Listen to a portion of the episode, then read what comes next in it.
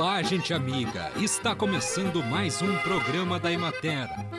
Produzido pela Gerência de Comunicação da Emater do Rio Grande do Sul.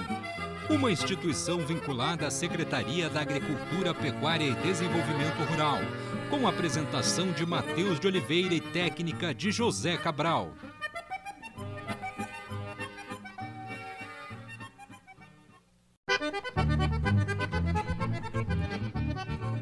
11 de abril é considerado o Dia Mundial do Parkinson.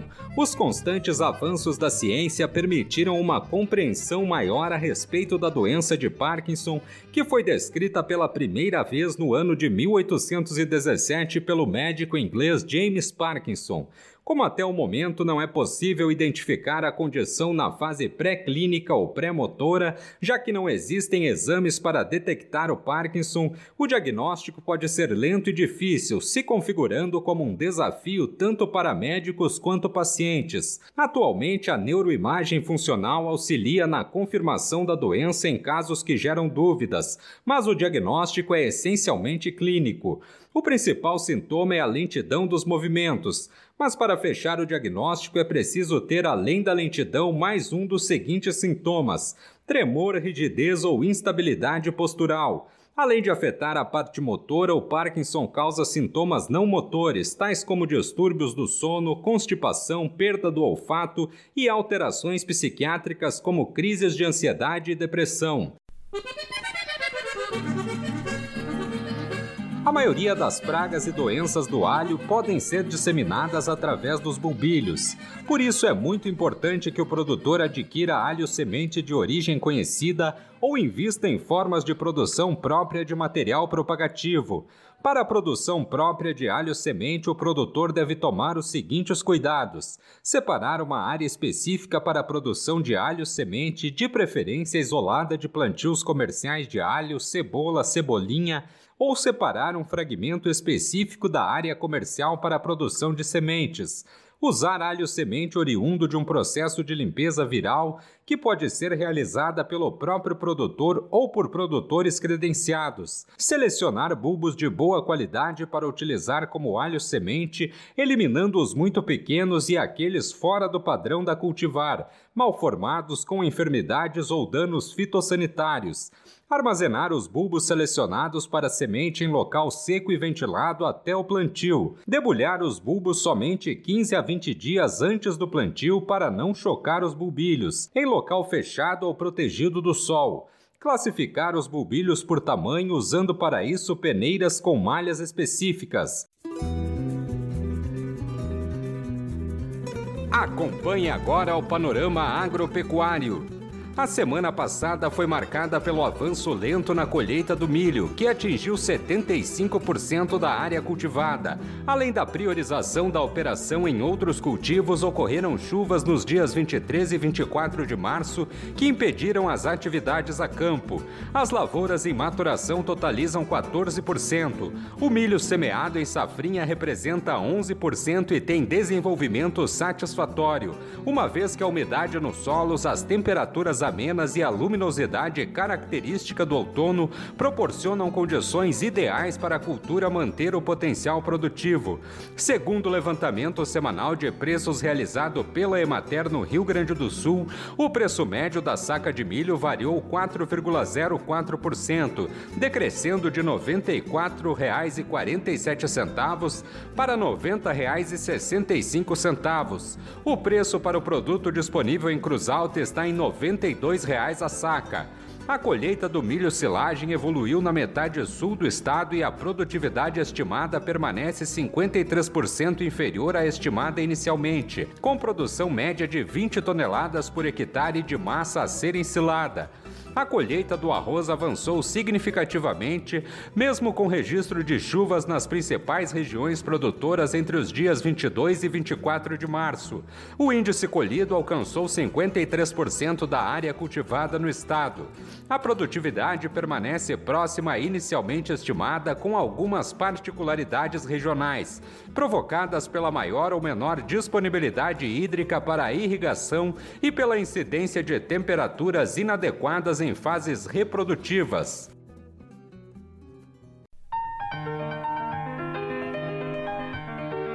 Com a aproximação do inverno, começa a venda de pinhões, alimento tradicional da estação.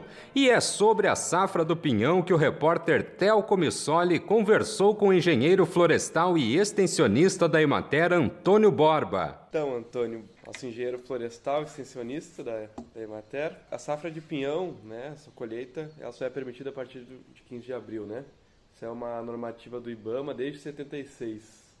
Por que essa normativa? Por que só a partir de 15 de abril? Por que não antes? Por que não depois? E quais as punições para quem faz antes a colheita? O pinhão, né, ou melhor, araucária, é o pinheiro brasileiro, ou pinheiro do Paraná, né, que é uma árvore nativa e ela é uma árvore, é, digamos assim, que ocorre no bioma da Mata Atlântica como uma espécie emergente, né? ou seja, ela é uma planta, uma árvore que ela está acima do dossel da floresta de Arau, né, da floresta chamada floresta de araucária, que tecnicamente ela é, é denominada da fitofisionomia da floresta umbrófila mista, que é uma das fitofisionomias da floresta da Mata Atlântica. Tá?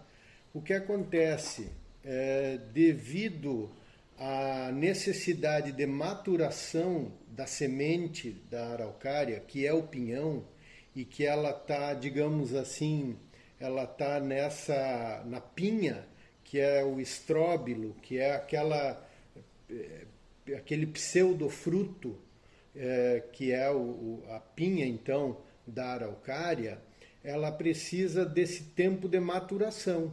Então, somente a partir da metade de abril é que se observa que começa a haver a maturação completa dessa semente, né, que é o pinhão, é, e a partir então dessa data é, é, permitido, conforme a normativa que tu bem lembrou, que é a portaria 20 de 1976 do extinto IBDF, hoje IBAMA, que então ela permite a colheita, transporte e comercialização do pinhão pelos produtores, coletores e, e, e, quem faz a comercialização dessa semente, né?